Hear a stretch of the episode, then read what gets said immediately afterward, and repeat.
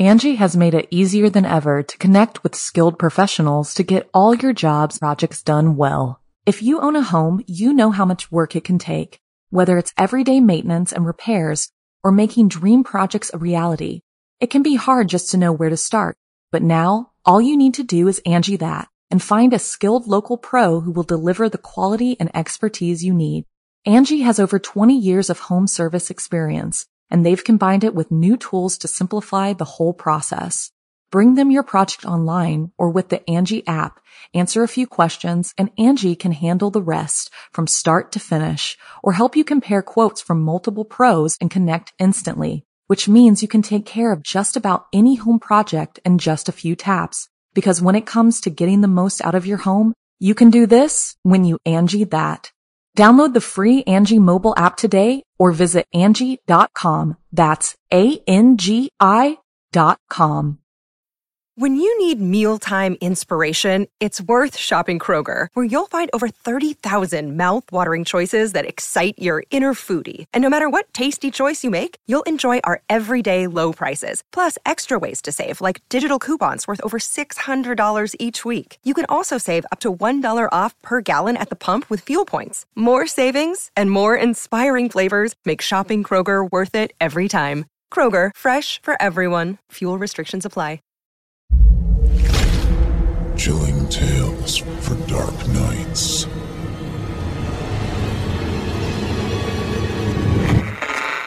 Want to make sure you never miss a Chilling Tales for Dark Nights video again? Be sure to subscribe and hit that bell to turn on notifications. It's time to turn off the lights and turn on the dark. Chilling tales for dark nights.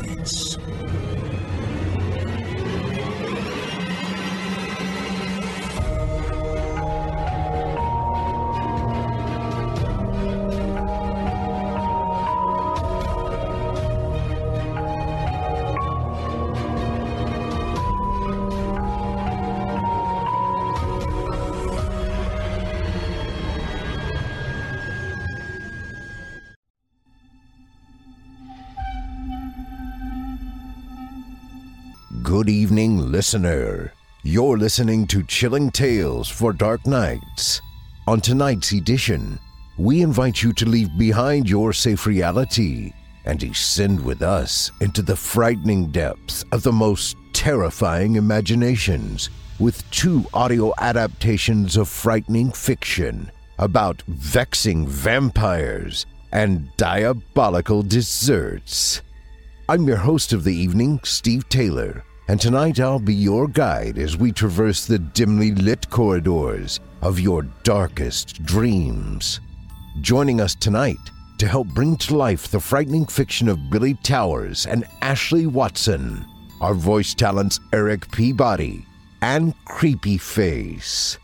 Now, get your ticket ready. Take your seat in our Theater of the Minds and brace yourself. It's time to turn off the lights and turn on the dark.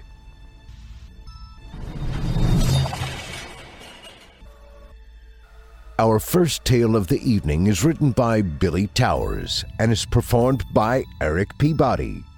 Roommates often bring with them a set of difficulties. Sometimes they're messy, sometimes they're loud, and sometimes they forget to take out the trash. Every so often, though, some roommates bring with them issues from the other side. Without further ado, I present to you Roommate 202B. Finding compatible roommates is always a struggle, especially when those roommates are chosen for you. This is the situation that comes with student housing. After a rough patch of financial troubles, I found myself in this exact situation. I moved my stuff into a small four bedroom apartment where I had a room to myself.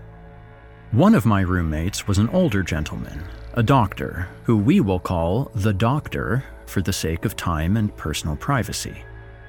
I rarely ever saw the doctor as he often worked long days and I worked long nights.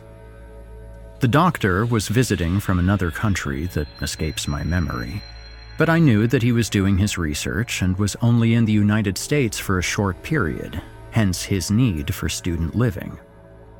The next one that I met was an interesting fellow, a very devout follower of his faith.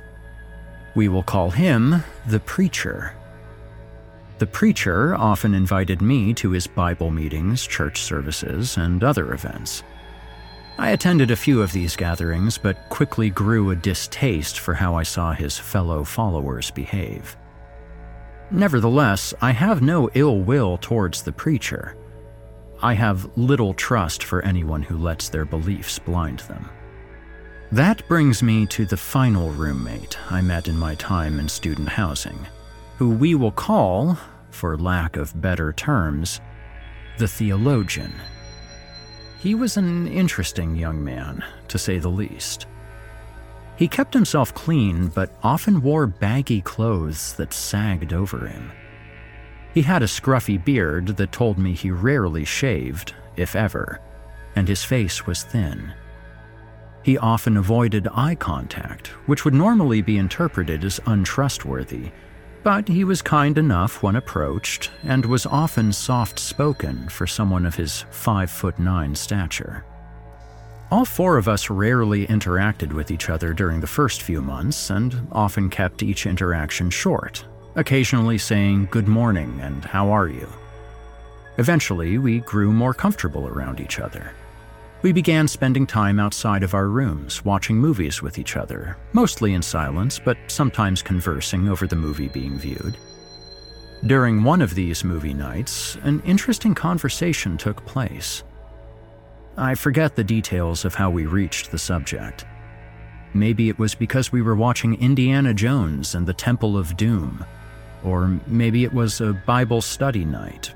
But we got onto the topic of faith, religion, and the afterlife. The preacher began to talk about the one true God, at least his version, and how if we all accept him as our Lord and Savior, we will spend the afterlife in eternal glory. I didn't have the stomach for such speeches. They were a bit too preachy for my taste. The theologian caught me off guard with his response. He began explaining how there are multiple dimensions in our universe, and that the energy that makes our souls can go to any one of these dimensions once we pass. Definitely a more interesting explanation, but just as zealous, in my opinion. The two agreed to disagree, and when the movie was over, they went their separate ways. I got up to go to my room when the theologian whispered to me from his doorway Hey, Bill, he said in a hushed tone, what do you think? The question caught me off guard, as I'd only been half listening to anything they were saying. I shrugged. I couldn't tell you. I've never died, so I don't know what's on the other side. This was the closest I could explain my feelings on the situation. I'm agnostic, so I don't put much thought into whether the afterlife is one way or another. I'll find out when I get there, was always the attitude I had towards the situation. He nodded at the floor with a slight smile. Okay, yeah, that makes sense. Would you like to see something cool? Before I could respond, he opened the door to his room wide and stuck his arm out, inviting me in. The situation's oddness left me feeling uneasy, but he seemed harmless enough, so I entertained his invitation. This is where I explain the name I gave him the theologian. Inside of his room were small idols on his desk and pictures of strange creatures covering the walls. Some I recognized immediately, and others that were lost on me. So, what do you think? He said proudly. There were images of gods, monsters, and entities that spanned across multiple cultures, of which I only remembered maybe three or four. This is quite the setup, I finally muttered out after a brief moment of awkwardness. I was dumbfounded. What do you say to such a collection? He smiled briefly before ushering me over to an image of a four armed woman who was wielding a sword in her top right hand and a decapitated head in another. This is the goddess Kali, the theologian began to explain as he went into the history and lore of the goddess. I was unfamiliar with the goddess, but listened intently nonetheless. He meant no ill will and wanted to share something he found interesting. Still, I was put off by his excitement. I tried to avoid this kind of behavior in the preacher. Even though I respect everyone's beliefs, I wasn't much for religion or idols myself and preferred to stay away from it when I could. After a few strange and awkward moments of silence and the room had passed, I continued going about my day. After that, an unremarkable week of working and spending time with friends went by, when I started to notice what was going on in the theologian's room. It started small, with some flickering blue lights from under his doorframe at all hours of the night. A computer monitor was my best guess for the source of the illumination. We were all prone to long nights working on projects or watching videos, so I didn't put much thought into it. A few days after seeing the lights, I heard him talking to himself throughout the day. He rarely left his room, and when he did emerge, he barely said a word before returning to his room. I would hear only the quietest of whispers, but what I could make out was similar to chanting. My heart eased briefly as I told myself he must be praying. Someone interested in the afterlife must have their form of worship, so as much as I found the chanting unnerving, I knew it was best to respect his privacy and stop eavesdropping. That's when I started hearing the voices. They came from the theologian's room quiet whispers that seemed to cut through the walls and directly into my ears. I couldn't discredit these voices as a video playing on his computer or a phone call. These voices sounded like people in the room with him, which made no sense because it was the middle of the night and I hadn't heard anyone enter our complex. I didn't sleep that night or the next night after that. On the second night, I noticed that the voices suddenly stopped, but I still remained restless until the morning. During my fit of tossing and turning, I decided to go on a night walk to clear my head. The summer air was cool and inviting on my skin and calmed my fraying nerves. I went around my apartment block once, enjoying the stillness of the night and the quiet of the world. When I turned to the next corner, the fragile peace I had acquired was shattered immediately. There, on the back walking path of the building, I saw the theologian scribbling haphazardly onto the sidewalk with chalk. He had already covered half of the walkway by the time I had gotten there with strange symbols. Some I recognized as commercial logos, Others were more occult than I have seen in many religious practices, and some escaped my realm of knowledge entirely, making the ordeal even odder and more terrifying. What's going on here, bud? I asked calmly, trying to be as friendly as possible. The theologian didn't look up from his work, shaking frantically as he scratched into the cement with his chalk. I was trying to invite something in. I invited in something bad. I'm making a protection spell. It'll keep us safe. That was all I needed to hear. I slowly backed away from my strange roommate, making sure to keep my eyes on him as I turned the next corner and immediately went back into the building. When I got back to the apartment, I locked the door to my room for the first time since moving in.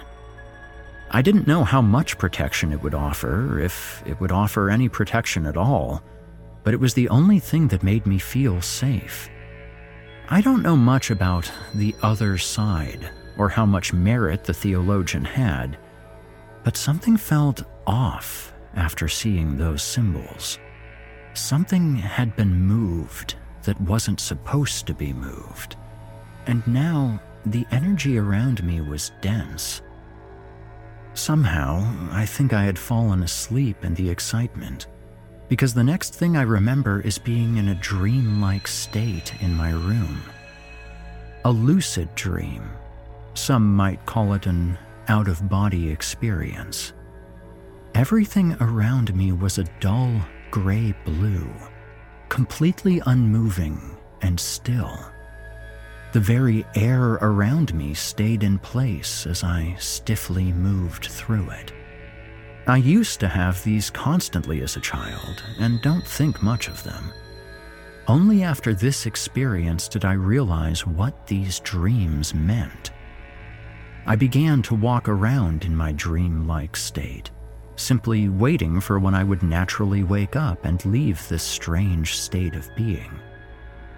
Only, this time, something was much different. Something was wrong. There was a feeling all around me. The feeling you get when you know you're not alone, but can't see anyone else. I looked around in my blue dream state, searching every room in my apartment to see who was in here with me. I found nothing near me. The door to the outside of the apartment refused to open in this reality. Maybe it was because my mind couldn't fathom the hallway at that moment. Or maybe it was because I could only get so far away from where I was sleeping. Either way, I wasn't leaving this unit, and I still felt like something was in here, reaching out to me. That was when I saw the lights. They were small at first, a few flickers from the corner of my eye, but enough to catch my attention. I turned around in the direction I saw the shimmering and noticed it was coming from under my next door roommate's door frame. Against my better judgment, I slowly walked toward the door, watching as the flickering light slowly became more consistent the closer I got to the room. I tried to resist the pull of the light, but my curiosity got the better of me. Something on the other side of the door was calling out to me, asking me to meet and gaze upon it. I soon obliged this urge with my hand on the doorknob and slowly opened the door. Next, what I saw twisted my concept of reality and warped my mind beyond comprehension. Inside the room, twirling and writhing, was a vortex of swirling energy that engulfed the entire room. The light that shined from it spiraled and flickered sporadically as several bluish white amorphous figures stumbled through the portal and floated through the air. I stood in shock and disbelief at the sight before me, unable to think or move. While I stood in the door, I noticed the figures, fumbling and misshapen, making their way toward me not full of malice or ill intent, but longing. They wanted me. They wanted me to join them. I felt the vortex pull on my soul again and gathered what willpower I had left, and gathered what willpower I had left to close the door quickly. I turned to the mirror that stood over the shared sink and slowly walked toward it, the gravity of the other world pulling against my momentum. I pulled myself away from the portal with every ounce of strength I could muster. I finally got to the sink and rested my hand on the counter, looking my reflection dead in the eye. Wake up. I mouthed the words to myself, no sound coming from my mouth. As I stood in front of the mirror, I saw my roommate's door open in the reflection. I watched as amorphous beings marched one by one, slowly out of the room, reaching for me with long, fingerless appendages. Wake up. This time there was sound, but it was barely a whisper. What could only be described as a mind splitting headache rang through every fiber of my being as the figures continued their trot towards me. Wake up! I woke up screaming the last word in a cold sweat, shooting upright in my bed with cold sweat soaking my sheets. I gasped for breath, my lungs burning with every inhale. After an hour, I managed to calm myself enough to breathe without hyperventilating. I didn't sleep that night, staring at my door for what only felt like a few minutes. It was only when I saw the first morning light that I realized how long I'd been awake, and the exhaustion of staying awake all night, toppled with my nightmarish experience, hit me all at once.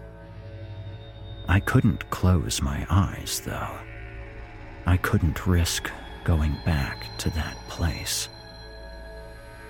I avoided the theologian for the next few weeks, leaving the apartment completely every time he left his room. Four weeks later, he was gone completely. I still shuddered at the thought of going to sleep, turning to sleep medicine since I knew I couldn't stay awake forever. I dreaded slipping into unconsciousness, but if I could have a dreamless slumber, I could at least think I was safe. A week after the theologian disappeared, I got a text from him. He explained that his mental health had taken a fall. He said he was being readmitted to the hospital he was released from. He was a patient at a psychiatric facility, treated for several mental concerns. He had shown considerable improvement in his time there and soon found himself well enough to be out on his own. The stress proved too much for him in the end, and he once again found himself seeking help. I sincerely hope he gets the help he needs and stays away from occult practices. I don't blame him directly for what happened to me, but I know now more than ever that there are certain forces beyond our understanding and that some doors are meant to stay closed.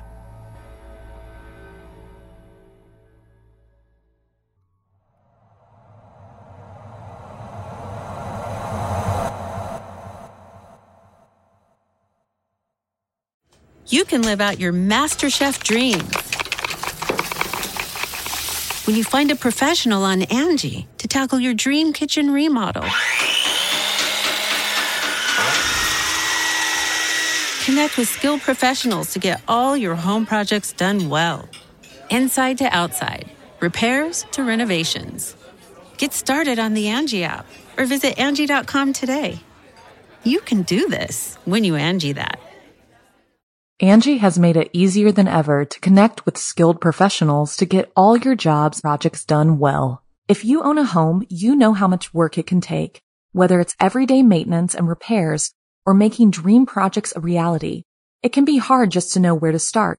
But now, all you need to do is Angi that and find a skilled local pro who will deliver the quality and expertise you need.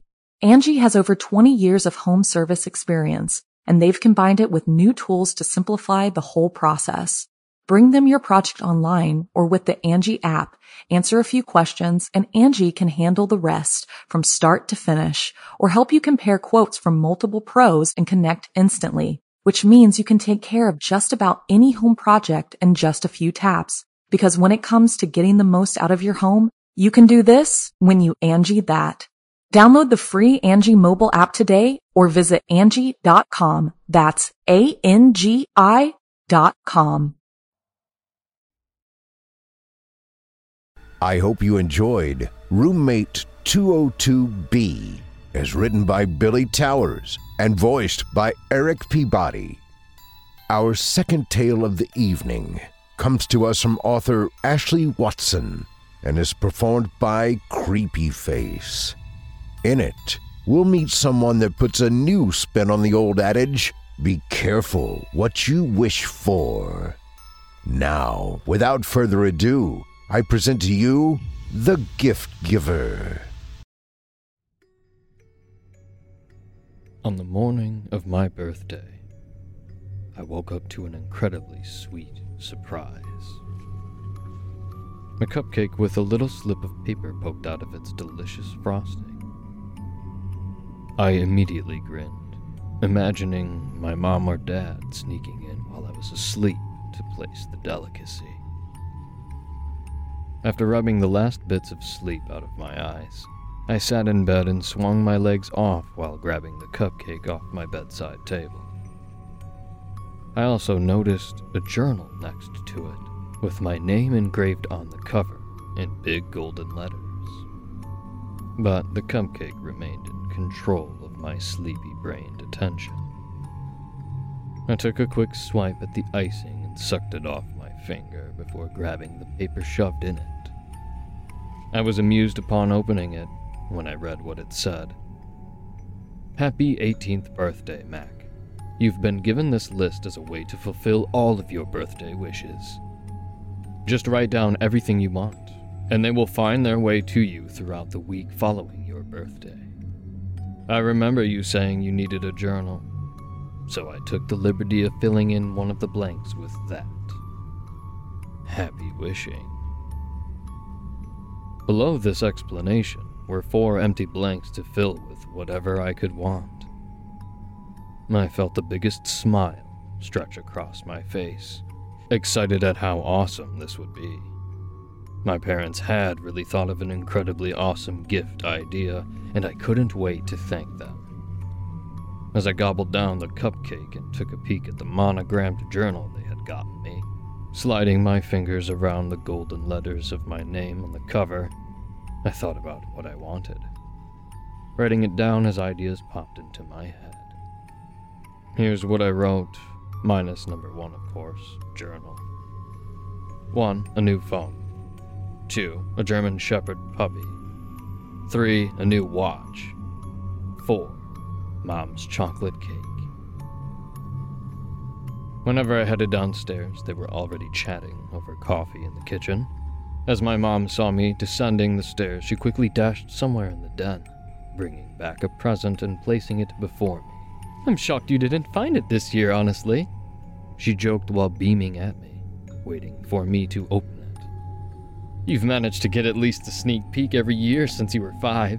I guess your father's to blame for some of those years, though. She pretended to scowl at him, but couldn't keep up the act with how happy she was. My dad chuckled, pretending to shield himself from my mom's look with his coffee cup. Go on ahead and open it, buddy, he told me. I opened it to find a journal. It didn't have my name monogrammed on it or anything, but it was still pretty good quality. I loved it, but I was confused about why they would get me two journals. Why did you get me two? I asked. Two what? My mom asked with a confused look on her face. Journals. You got me the other one with my name on it. I replied. I knew my mom didn't have the best memory, but she had never forgotten something like this before. She always forgot little stuff, like things at the grocery store, or to water her plants. She wouldn't forget she bought me a present, and, and another one nearly like it. I didn't get you another journal, replied my mom. She glanced at my dad, and asked. Did you get him one and not tell me? My dad shook his head, clearly also confused. Remember, I told you that you could handle his gift this year? I showed them the journal, note, and cupcake wrapper, which they continued to deny. Honestly, at that moment in time, I thought they were pranking me. And I'm sure, in their minds, they thought I was pranking them, or that maybe one of my friends was pranking us. Either way, it didn't seem like a huge deal. Especially after they revealed my biggest gift. They led me outside, blindfolded, and to the driveway. After they took the blindfold off, I was shocked to see a white Nissan Altima with a big red bow on its hood. And I grinned from ear to ear, completely forgetting the rest of this morning's previous events. Day 2. My parents had decided to take me out to eat for dinner tonight as another birthday gift. We had all discussed how strange the cupcake and letter had been, but I'm not sure they entirely believed me about the incident. I'm pretty sure they thought I was pranking them just as much as I initially thought they were pranking me, even after I told them about the puppy. They still seemed a little skeptical, but I could tell they didn't want me to think they didn't trust me on the off chance that I was actually telling the truth. I'd have trouble believing myself too, considering I got rid of the evidence of the cupcake fairly quickly. It was pretty delicious, and it was just a very strange thing to happen. Just before we made it inside the restaurant, my parents saw a friend of theirs who was leaving.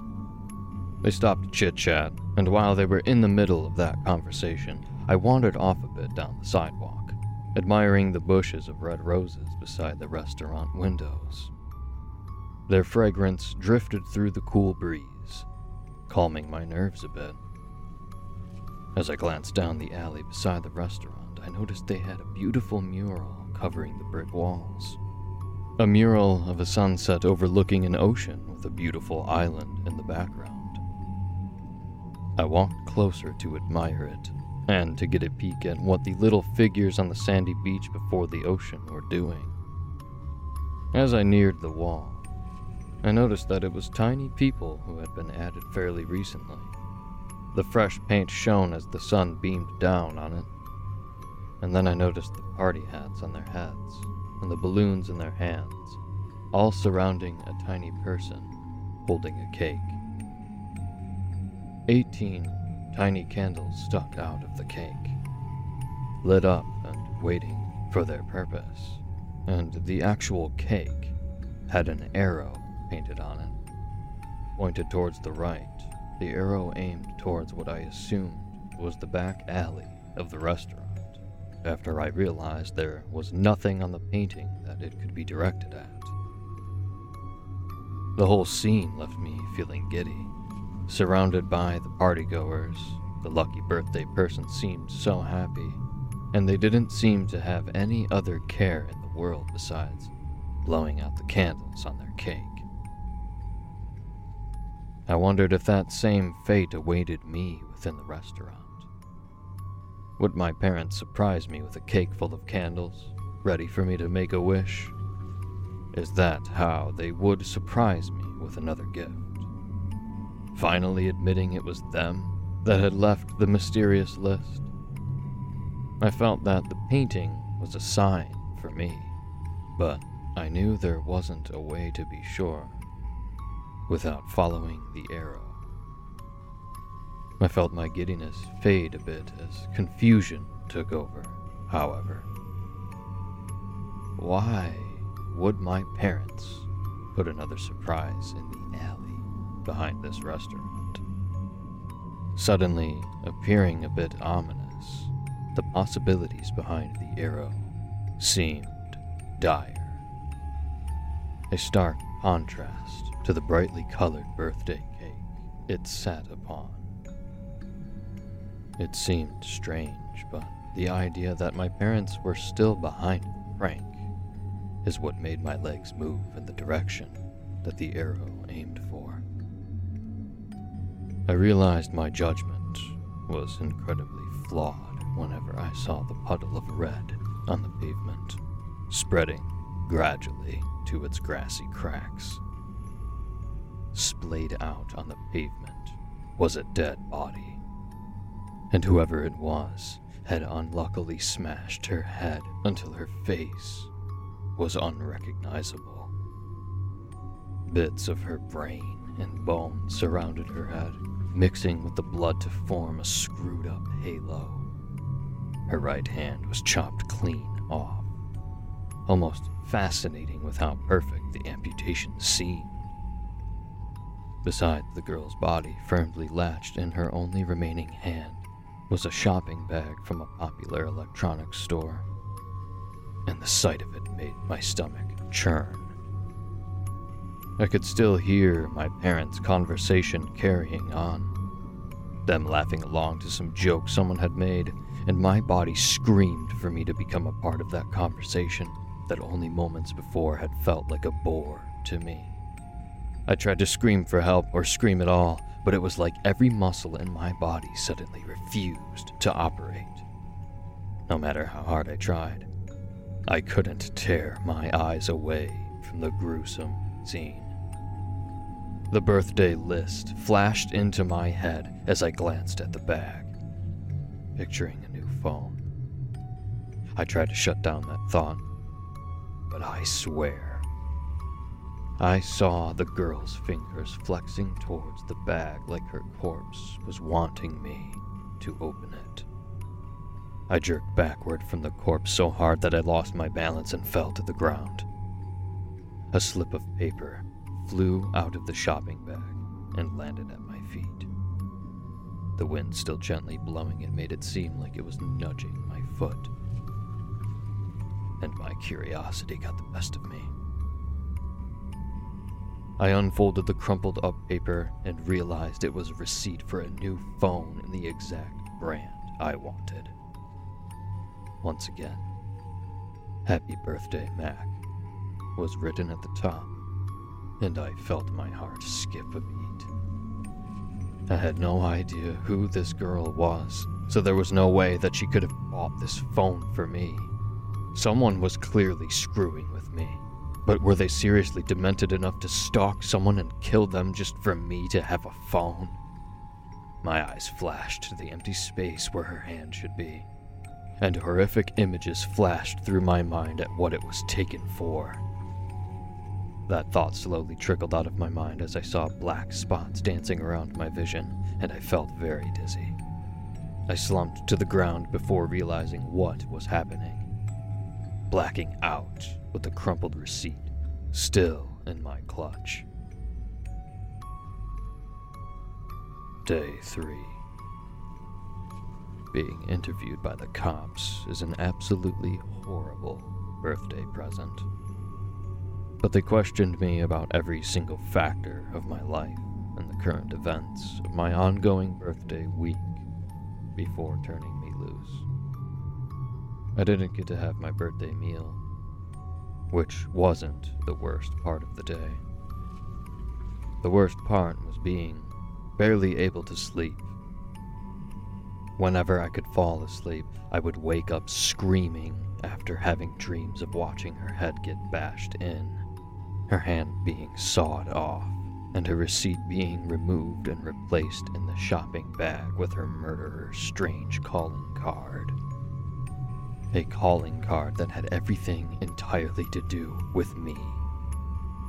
Which is something I'm sure the police will have trouble completely letting go of, even though I did absolutely nothing to that girl. Despite all of this, sadly, still had to go to school. For a moment, I wished I had written no school for my birthday week on the list. But I then pictured scenes of my school being blown up or a shooting happening, both making me shudder and feel thankful that I hadn't been that selfish. My first ride to school in my new car would have been rather enjoyable thanks to how beautiful the weather was today, but the looming threat of another gift being given to me at any moment made it nearly impossible not to be on edge. It felt like the world knew what was going on and was trying to help cheer me up. But the gift giver had made this birthday one full of nervous looks over my shoulder and the fear that I might end up being the next dead body. I felt like I couldn't trust anyone. Do you know those scenes in the movies that are so absolutely perfect that the characters feel suspicious of their surroundings? They want to call bullshit on everything, but they aren't sure if they should trust their instincts or not. That is 100% how I felt.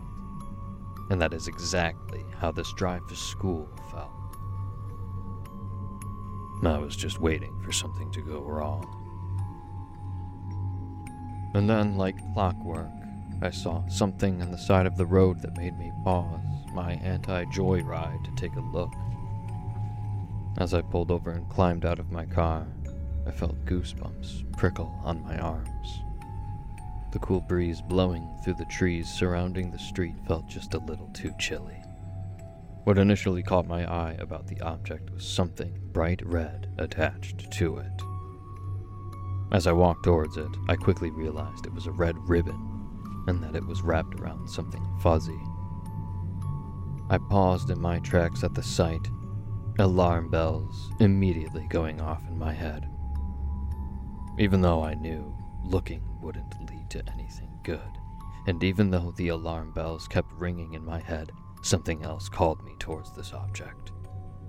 I had to see what it was. But as I crept even closer to the object, my heart dropped into my stomach before shattering into a million pieces. It was a puppy, specifically a German Shepherd, that looked like it was a couple of months old before its tragic death. The poor thing looked like it had been run over, and the red ribbon was wrapped tightly around its neck. That wasn't the worst part, though. The worst part that made me feel like someone had taken a scrap of my broken heart and stabbed me with it was the tag attached to the bow that simply read Happy birthday, Mac. And nothing more. I looked around through the trees, wondering if whoever had done this was somewhere out there, watching. I took a picture of the puppy before moving it out of the road and snatching the tag off the ribbon, ensuring it had no connection to me. I felt bad leaving it there, but I had no idea what to do with it and I didn't want to be late for school. I couldn't believe I had ever thought this was my parents or friends pranking me, or that this was a prank to begin with. They could never do something this insane and screwed up. But who could? And what did they want with me? Day 4. Whenever he wakes up in the morning, my dad's routine is to grab the newspaper on the front porch and read it while sipping on a cup of coffee. This morning, I ended up being included in that routine whenever he gently shook me away.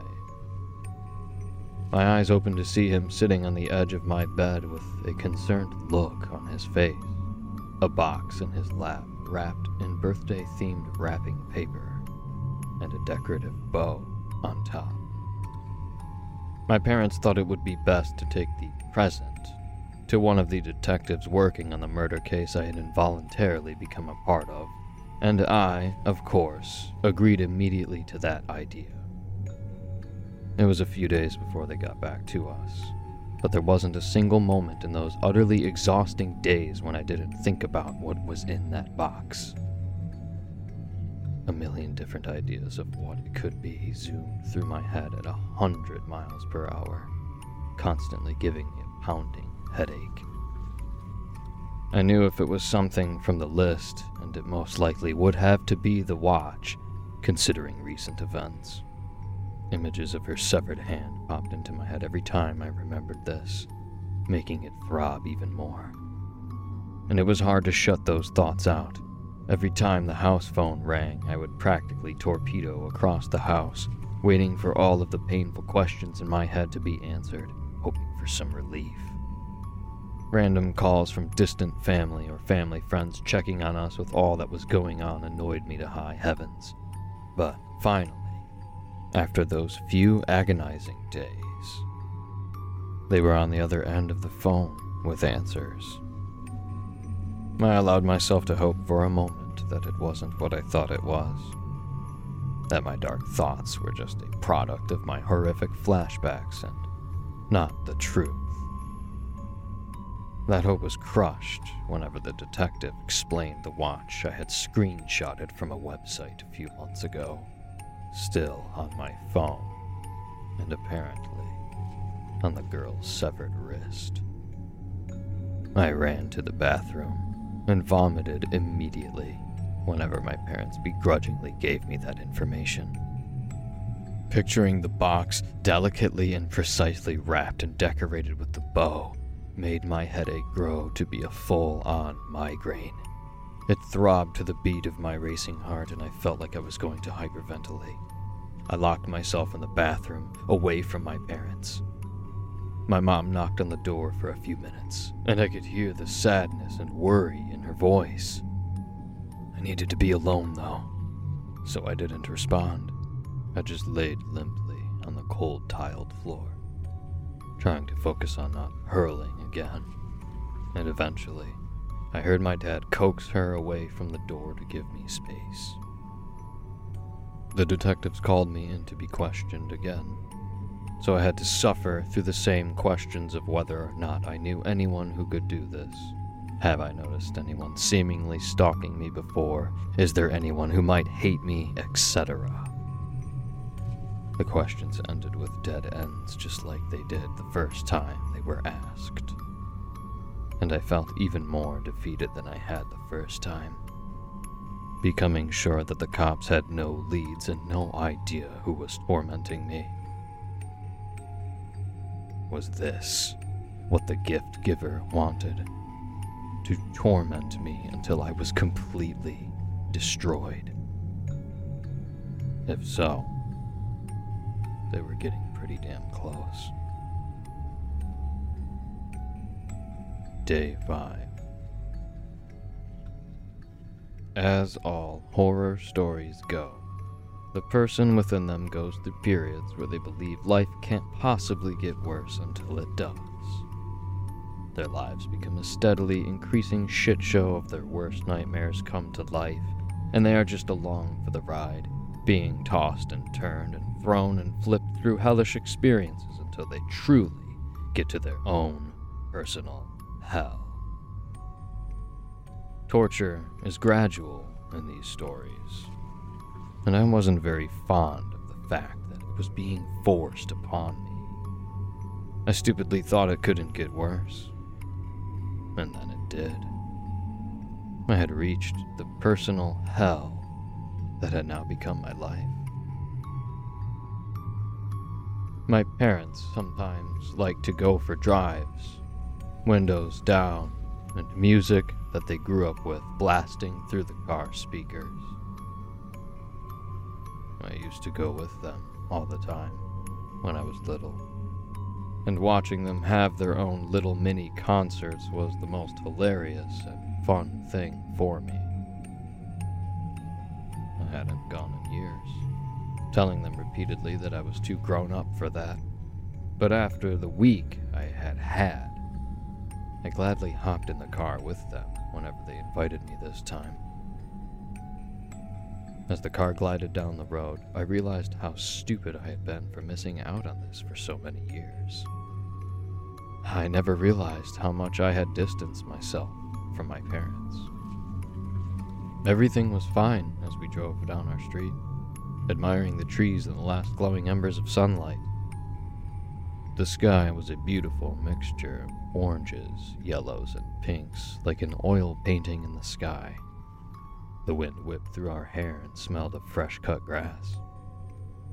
Wrapped up in this peaceful moment, I felt some of the grips of my headache being relinquished to the air, calming me more than I had been since this whole encounter started. I allowed myself to be distracted, hopeful even. And that's not a good thing to be in a horror story. There is no room for hope in those. At least, not in mine and I was stupid to think there was. But I enjoyed those few blissful moments until I heard my parents stop singing. I thought maybe they were just changing the song, as the current one had stopped blasting out of the speakers, but then I heard hushed whispering. The kind they did whenever they were arguing and didn't me to know. What do you mean? snapped my mom. I could tell she was aggravated, but I also saw a flicker of something else. Fear, maybe. The car isn't slowing down, responded my dad, clearly just as aggravated. I have the brake to the floor, but it isn't slowing. The car isn't slowing down. My parents stared at each other, clearly in shock at what that might mean. But we didn't fully realize it as a family because suddenly, all at once, we realized the intersection was coming in hot. There was a lot of screaming, a lot of cursing, a lot of honking horns, and a lot of my dad slamming his hands on the steering wheel in anger before we slammed into the car crossing the intersection. I was instantly knocked forward upon impact slamming into the console and the shifter with enough force to knock the wind out of me, and blacked out. I woke up in the hospital, apparently after a few surgeries. They told me the brake line had been cut, which caused the accident. We ran straight into the other car thanks to our inability to stop at the stop sign. My parents died upon impact, and I made it out with shattered kneecaps, a broken pelvis, a concussion, and severe bruising. They said I had been very lucky to survive, and survive without being paralyzed or having severe brain or nerve damage but I felt very far from lucky. After the accident, I barely wanted to live. I sat wallowing away in bed most days, completely convinced that I had nothing else to live for. I knew there was one last wish that hadn't been given yet, but there was no room for it to occupy my mind thanks to everything else taking over. My life had become miserable because of a stupid list of five items. Five items I thought were a completely innocent prank at first. What even was the point in the list anyway? Why was it sent to me, of all people? Why was I chosen to be tortured? Every day, my physical therapist would beg me to get up and try to get better and exercise my limbs. But I couldn't find the motivation for the longest. Eventually, he convinced me by reminding me that my parents wouldn't want me to give up. And I knew they wouldn't. It took a while, but I slowly got better. I still couldn't find the motivation to take care of myself, completely neglecting myself hygiene wise. Besides, when the nurses gave me bed baths because they pitied me, I couldn't even force myself to eat, so I wasted away like the shell of a human that I was. which didn't help physical therapy either.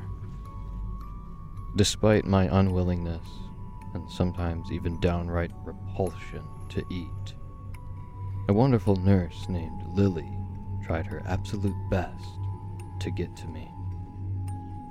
She bought every meal they served to me, uncovered the tray to try to entice me, and even offered to hand feed me.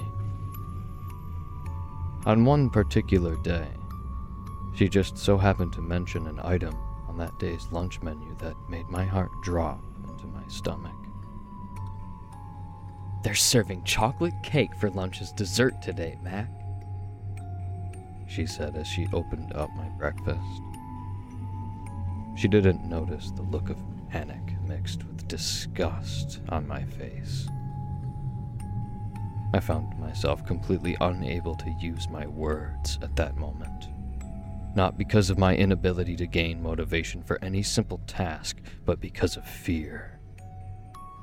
I feared that chocolate cake with every fiber of my being. Even still, like the always dependable and delightful person that she is, Lily brought me my lunch today with a supposedly delicious slice of chocolate cake. I didn't dare to put it in my mouth. So I didn't know. Whether she knew about it or not, I'm not sure. But there was a note that slipped under the plate that my slice of cake was on. She told the detectives on my case that she didn't know about it but I find it so hard to trust people nowadays. Even though she had never given me a reason to doubt her before. The writing on the note said, I know it's not your mom's, but that would be pretty impossible to get at this point. Happy birthday, Mac. Lily was incredibly shocked whenever I burst into tears, and she couldn't really do much to console me. She still attempted for about 10 minutes, which is all she could manage with all her other patients. But I was still grateful for her trying to help. As I tell you this, it's been three years since my parents died. I've tried for all three of those years to figure out who they were, but the cops said they didn't have enough evidence to pinpoint who it was, considering all they had was the person's handwriting. They even investigated Lily, but never found anything from that route either. The only thing they could figure out about the girl that the gift giver murdered was that the last place she was seen was the electronics store she bought the phone. And the workers there said she acted like everything was okay. From what they could tell, she didn't have anyone with her, and no one was following her when she left. After I had gotten released from the hospital, I dreaded returning to my empty home for a while. But after spending more than enough money on hotels, it was the only place I could go. My parents' lawyer had called me to let me know I had been given everything according to their will, which was a minor plus side to this shitstorm. I still had a bit of debt to pay off from the hospital, though, but at least I wasn't homeless. It didn't sit right with me that the gift giver knew where I lived. But I wasn't financially stable enough to move, clearly. Even if I was, who knew if they would find me again? Since it's been three years, I'm just now getting back into the swing of things, figuring out how to handle life without my parents around. Friends I've made along the way have been my biggest support. I haven't had any more notes sent to me from the gift giver, so I'm finally beginning to accept that it might be over it's my 21st birthday. Another milestone in my life is a brand new beginning. At least that's what I was hoping for whenever I woke up this morning. I woke up feeling refreshed and excited about the birthday plans I had made. All those plans, my happiness, and my hope for the future would come crashing down in a moment. Once again reminding me that I am still and always will be in my own personal horror story. And in that painfully terrifying moment, I opened my eyes to a cupcake on my nightstand, just like I had seen in my nightmares for years now. In the same spot, and with a slip of paper poking out of its icing. The nightmares of this haunting image were just beginning to subside. But here it was, once again. The cupcake was chocolate with crimson red frosting, reminding me of the blood surrounding the girl's smashed head, and the slip of paper contained one single line. Ready to make more wishes.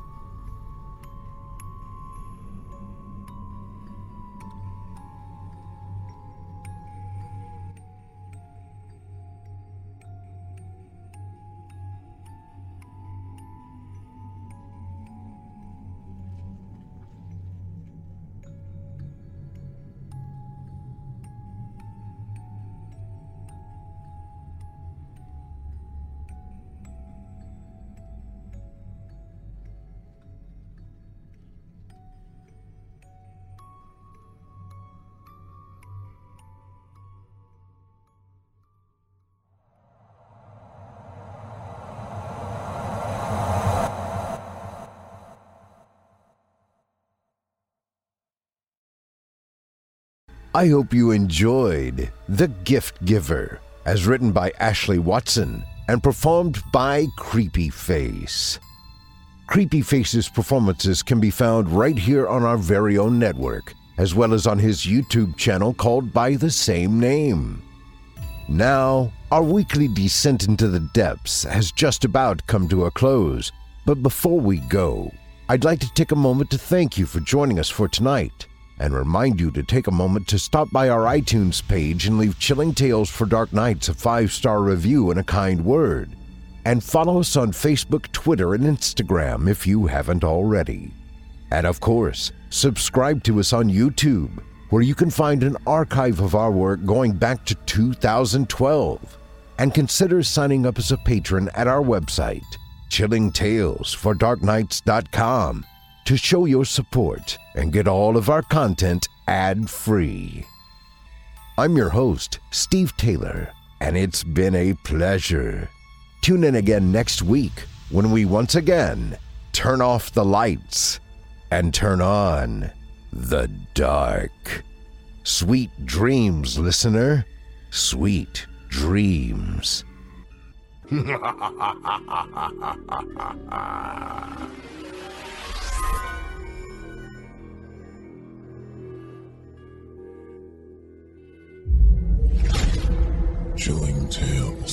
dark.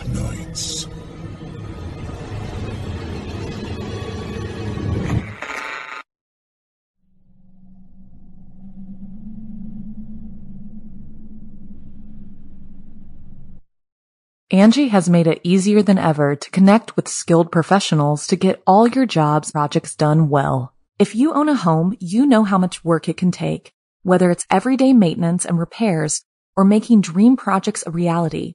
It can be hard just to know where to start, but now all you need to do is Angi that and find a skilled local pro who will deliver the quality and expertise you need. Angi has over 20 years of home service experience and they've combined it with new tools to simplify the whole process. Bring them your project online or with the Angi app, answer a few questions, and Angi can handle the rest from start to finish or help you compare quotes from multiple pros and connect instantly. Which means you can take care of just about any home project in just a few taps. Because when it comes to getting the most out of your home, you can do this when you Angi that. Download the free Angi mobile app today or visit Angi.com. That's A-N-G-I dot com. Grand Canyon University's RN to BSN online degree program makes earning your bachelor's in nursing possible. Balance online coursework with local in person clinicals to position yourself for potential leadership opportunities in the time you have from wherever you are, leaving room for what matters. Achieve your goals with your personalized plan and team behind you. Find your purpose at Grand Canyon University. Visit gcu.edu.